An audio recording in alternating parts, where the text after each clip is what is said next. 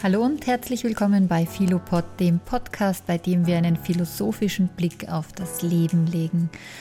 Ich freue mich, dass ihr dabei seid und wünsche euch viel Spaß bei dieser Folge. Ja, hallo, heute geht es um ein Thema, das vielleicht ungewöhnlich klingt, aber ich kann mir nicht vorstellen, dass noch niemand von euch aufgefallen ist, dass es in sehr modernen, hippen Hotels immer weniger Schränke und Kästen gibt. Bin ich da wirklich die Einzige? Also mir fällt es in letzter Zeit mehr und mehr auf, wenn ich unterwegs bin. Ähm, man kommt in ein Hotelzimmer und begibt sich erstmal auf die Suche und sucht natürlich, wo man denn nun seine Kleidung aufhängen kann. Und mir kommt vor, wirkliche Schranktüren und Einbauschränke bis hin eben zu klassischen Kästen werden immer seltener. Irgendwann, wenn man sich auf die Suche begibt, kommt man dann drauf, dass es äh, im Grunde nur mehr diese Kleiderbügel gibt, die irgendwo ganz offen auf einer Stange hängen. Und mich hat es ziemlich irritiert. Wie gesagt, ähm, ich habe auch festgestellt, dass das immer öfter der Fall ist. Also irgendwie muss doch dahinter eine Idee oder irgendein Muster stecken. Und so habe ich mir Gedanken darüber gemacht. Und als erstes fiel mir eigentlich ein, es kann sich doch eventuell auch hier nur oder um nichts anderes handeln als das, was uns Byung-Chul Han schon vor ewigen Zeiten, nämlich, wenn ich mich recht erinnere, 2012 gesagt hat, nämlich, dass wir immer mehr hintendieren zur klassischen Transparenzgesellschaft. Was ist denn das anderes, ein solches Hotelzimmer, bei dem nun die gesamte Kleidung alles sichtbar wird als Transparenz? Ich erinnere mal an Byung-Chul Han. Byung-Chul Han ist ein südkoreanischer deutscher Philosoph und ein Soziologe. Meines Wissens lehrt er in Berlin. Und er hat eine Reihe von hm, sehr prägnanten Essays, kleine Büchlein geschrieben zu verschiedensten Themen. Man erinnert sich vielleicht auch an das Buch ähm, Im Schwarm oder Die Errettung des Schönen.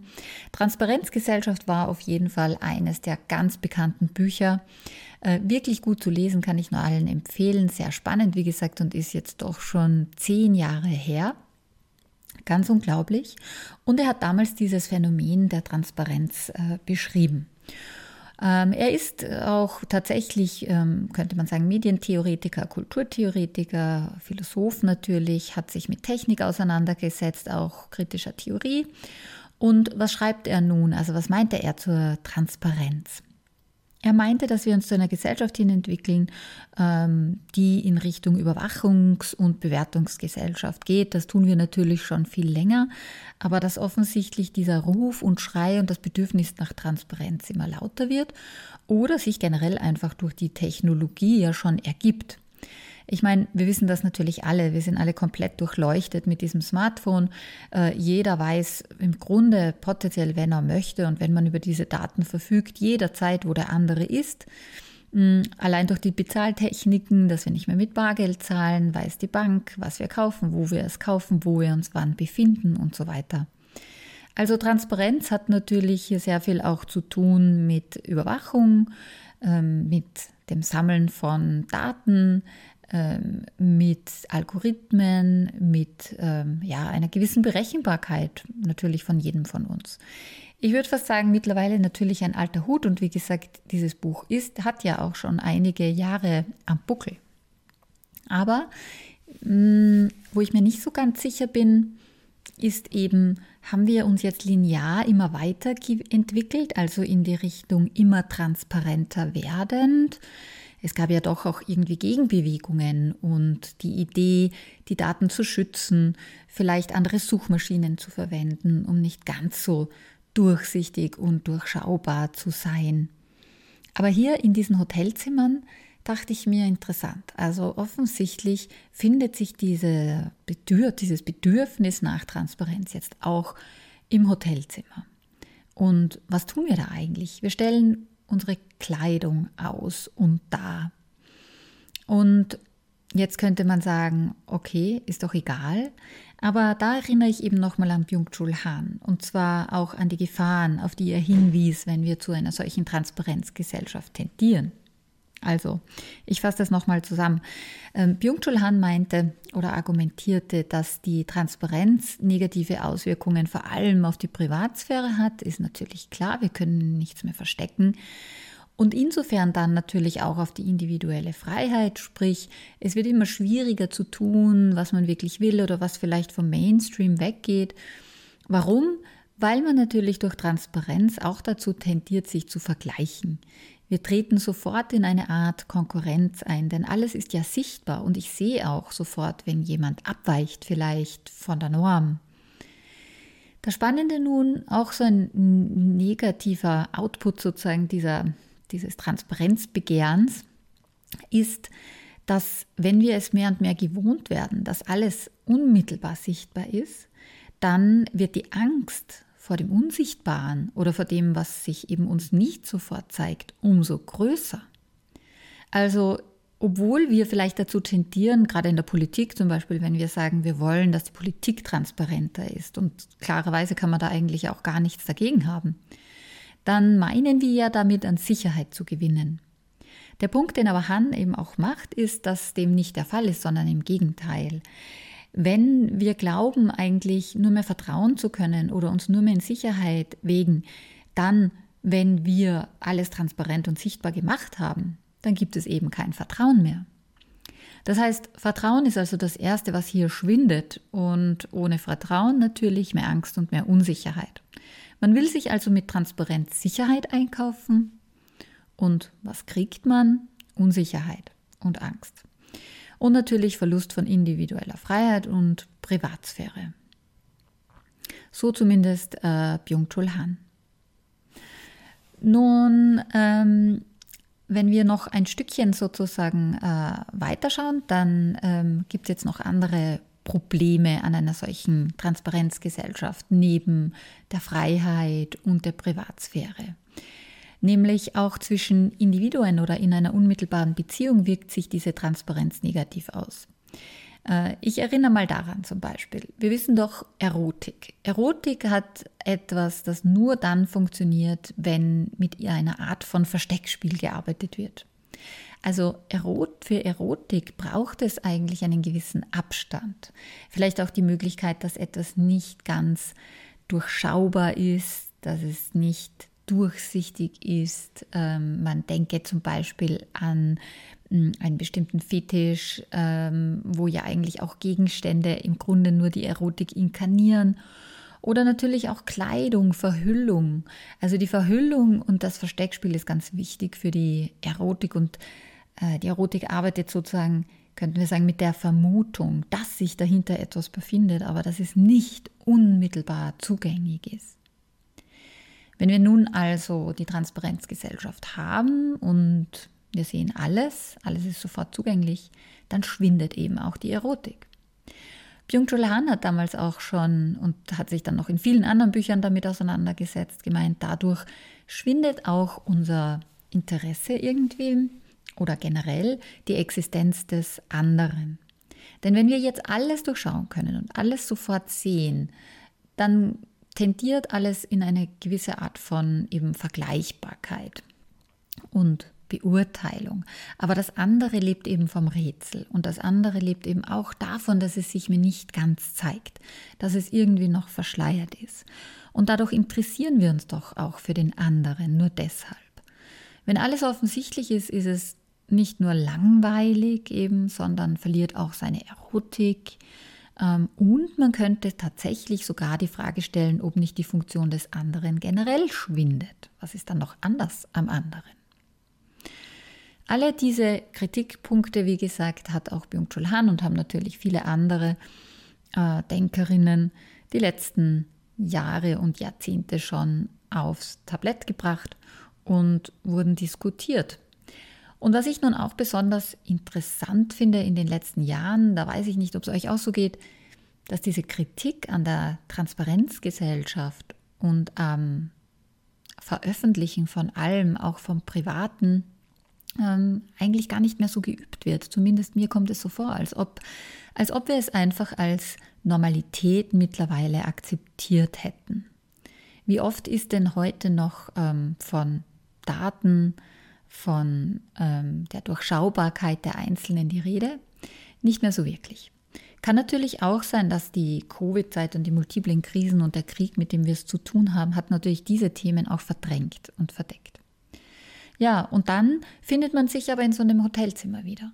Und hier, wie gesagt, fiel mir auf einmal auf, vielleicht hat sich die Transparenzgesellschaft erst jetzt so richtig verwirklicht oder ist drauf und dran, sich zu verwirklichen. Wenn man im Hotelzimmer nicht mal mehr seine Wäsche verstecken kann.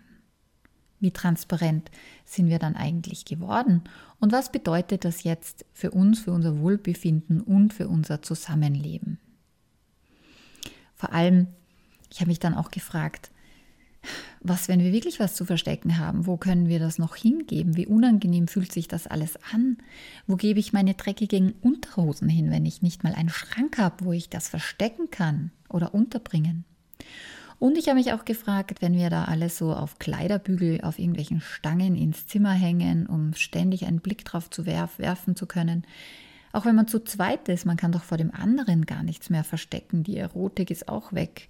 Alles wird sofort gesehen, welche Wäsche man mit hat und so weiter. Wie langweilig. Das Spannende ist, es hat mich nicht nur an Byung-Chul Han erinnert, sondern auch noch an Walter Benjamin. Walter Benjamin hat ja schon über die Großstadtarchitektur des beginnenden, also des auslaufenden 19. und beginnenden 20. Jahrhunderts geschrieben und das war wirklich genial. Er hat zum Beispiel thematisiert, dass die Stahlkonstruktionen und Verstrebungen, die man auf einmal in den Arkaden der Einkaufspassagen um die Jahrhundertwende sichtbar gemacht hat, was das eigentlich über die Psyche der Zeit und den Menschen aussagt.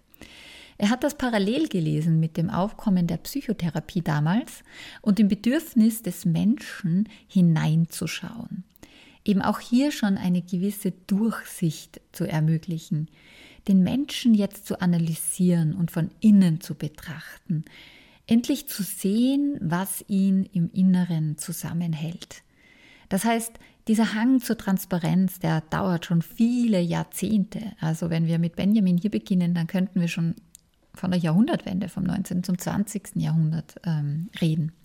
Das hatte natürlich auch damit zu tun, dass man nach den Revolutionsjahren und auch nach der französischen Revolution auch mit der Architektur und der Stadtplanung verhindern wollte, dass sich Grüppchen in dunklen Ecken zusammenrotten können.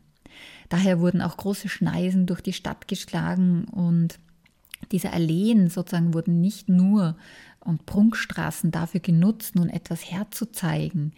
Tatsächlich war das auch so geplant, dass man politisch jederzeit dazu in der Lage war, militärisch aufzumarschieren und Aufstände zu unterdrücken und zu verhindern. Wir sehen also, dass wir schon viele Jahrzehnte dieses Thema haben, was wird versteckt, was muss nicht gezeigt werden, was soll gezeigt werden, was muss sichtbar gemacht werden. Und es stellt sich hier durchaus nicht nur die Frage nach einem Zeitgeist, einer Ästhetik, der Architektur und so weiter, sondern es ist eben immer auch eine politische Frage. Ja, und es stellt sich auch nicht nur die Frage nach dein, einer Technologie und der, der Frage, ob es einfach nun technisch ein Faktum ist, dass wir permanent gesehen werden. Auch das ist eine politische Frage. Wie werden die Daten genutzt? Nun bleiben wir noch ein bisschen bei der Ästhetik, denn wir sind ja im Hotelzimmer. Und natürlich die Argumentation für dieses neue Design, auch das Sichtbarmachen zum Beispiel der Badezimmer, der Dusche, ähm, alles sozusagen dieses ganze Zimmer, das im Endeffekt dann nur mehr ein großes Ganzes ist, durchdrungen von viel Licht, ähm, keine Trennwände mehr. Am besten die Badewanne noch ausgestellt, direkt im Schlafzimmer, vielleicht am Fenster, um möglichst gesehen zu werden. Ich war tatsächlich vor kurzem übrigens in Graz in einem solchen Hotel. Ähm, sieht natürlich schön aus und bei so einem Arkadenfenster die Badewanne hinzustellen. Naja, was muss man schlussendlich tun? Im Grunde wieder die Jalousien runterlassen, um baden zu können. Schon interessant. Aber offensichtlich gibt es diesen ästhetischen Zeitgeist, der das favorisiert. Das Herzeigen, das Transparente, das Durchsichtige. Mm, nun, kann ja sein, aber ich weiß nicht, wie es euch geht, aber ich frage mich dann immer, Muss denn die gesamte Funktionalität weichen, nur um der Ästhetik willen? Also sollten wir uns nicht manchmal auch fragen, welchen Nutzen das hat? Wie praktikabel ist es eben, dass ich meine gesamte Kleidung im Hotelzimmer ständig vor Augen habe? Also mir geht das manchmal am Nerv, um ehrlich zu sein. Ich finde, gewisse Funktionalitäten haben ihre Berechtigung. Und dann ist es mir ehrlich gesagt auch relativ egal, wie das aussieht. Besser gesagt, müsste doch das doch auch anders eigentlich lösbar sein. Und was ich noch spannender finde, bin ich die Einzige, der das auffällt. Ich habe irgendwie noch niemanden getroffen, der sich darüber beschwert. Ja, und warum denn nicht? Also ich will mein Chaos auf jeden Fall verstecken können. Und ähm, ganz heimlich, ganz ehrlich, glaube ich sowieso, dass wir durch diese Hotelzimmertransparenz auch erzogen werden. Irgendwie werden wir dazu erzogen, Ordnung herzustellen, aufzuräumen, denn das muss ja der Imperativ dahinter sein. Wer möchte denn sein Chaos ständig sehen? Wie schön muss ich Kleidung eigentlich hängen und anordnen, wenn sie ständig vor meinem Gesicht hängt? Und dann habe ich mich noch gefragt, vielleicht gibt es sogar noch eine andere Motivation. Vielleicht soll ja Hotelpersonal eingespart werden. Denn wenn wir ja nun selbst aufräumen müssen im Hotelzimmer, dann wird vielleicht Zeit eingespart. Also das wäre doch auch mal interessant, mit Hoteliers darüber zu sprechen, ob das vielleicht für sie im Endeffekt einen ökonomischen Nutzen hat. Dass wir nun keine Schranktüren mehr haben in den Zimmern.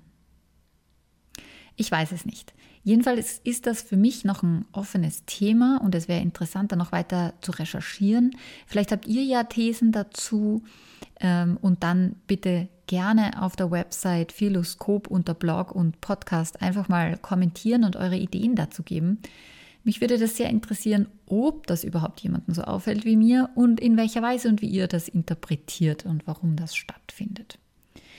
Ich bin ja prinzipiell, obwohl wir jetzt gesehen haben, dass eventuell schon seit über 100 Jahren sich diese Transparenz sozusagen mehr und mehr entfaltet, bin ich ja eher eine dialektisch veranlagte Denkerin und darum bin ich davon überzeugt, es kommt da wieder eine Gegenbewegung.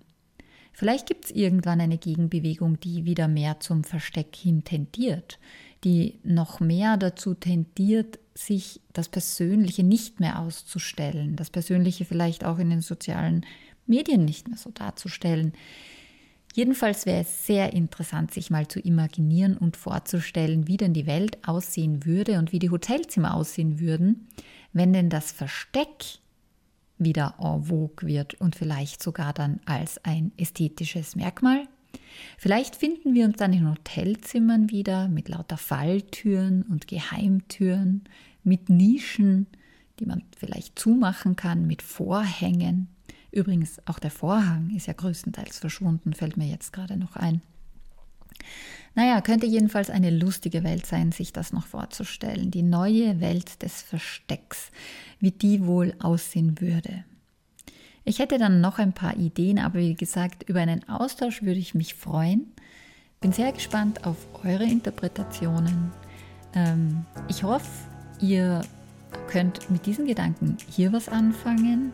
Vielleicht, wie gesagt, bin ich ja die Einzige auf der Welt, der das Ganze überhaupt auffällt. Ähm, auch das würde mich natürlich interessieren. Und ich freue mich, wenn ihr das nächste Mal wieder dabei seid. Bis dann.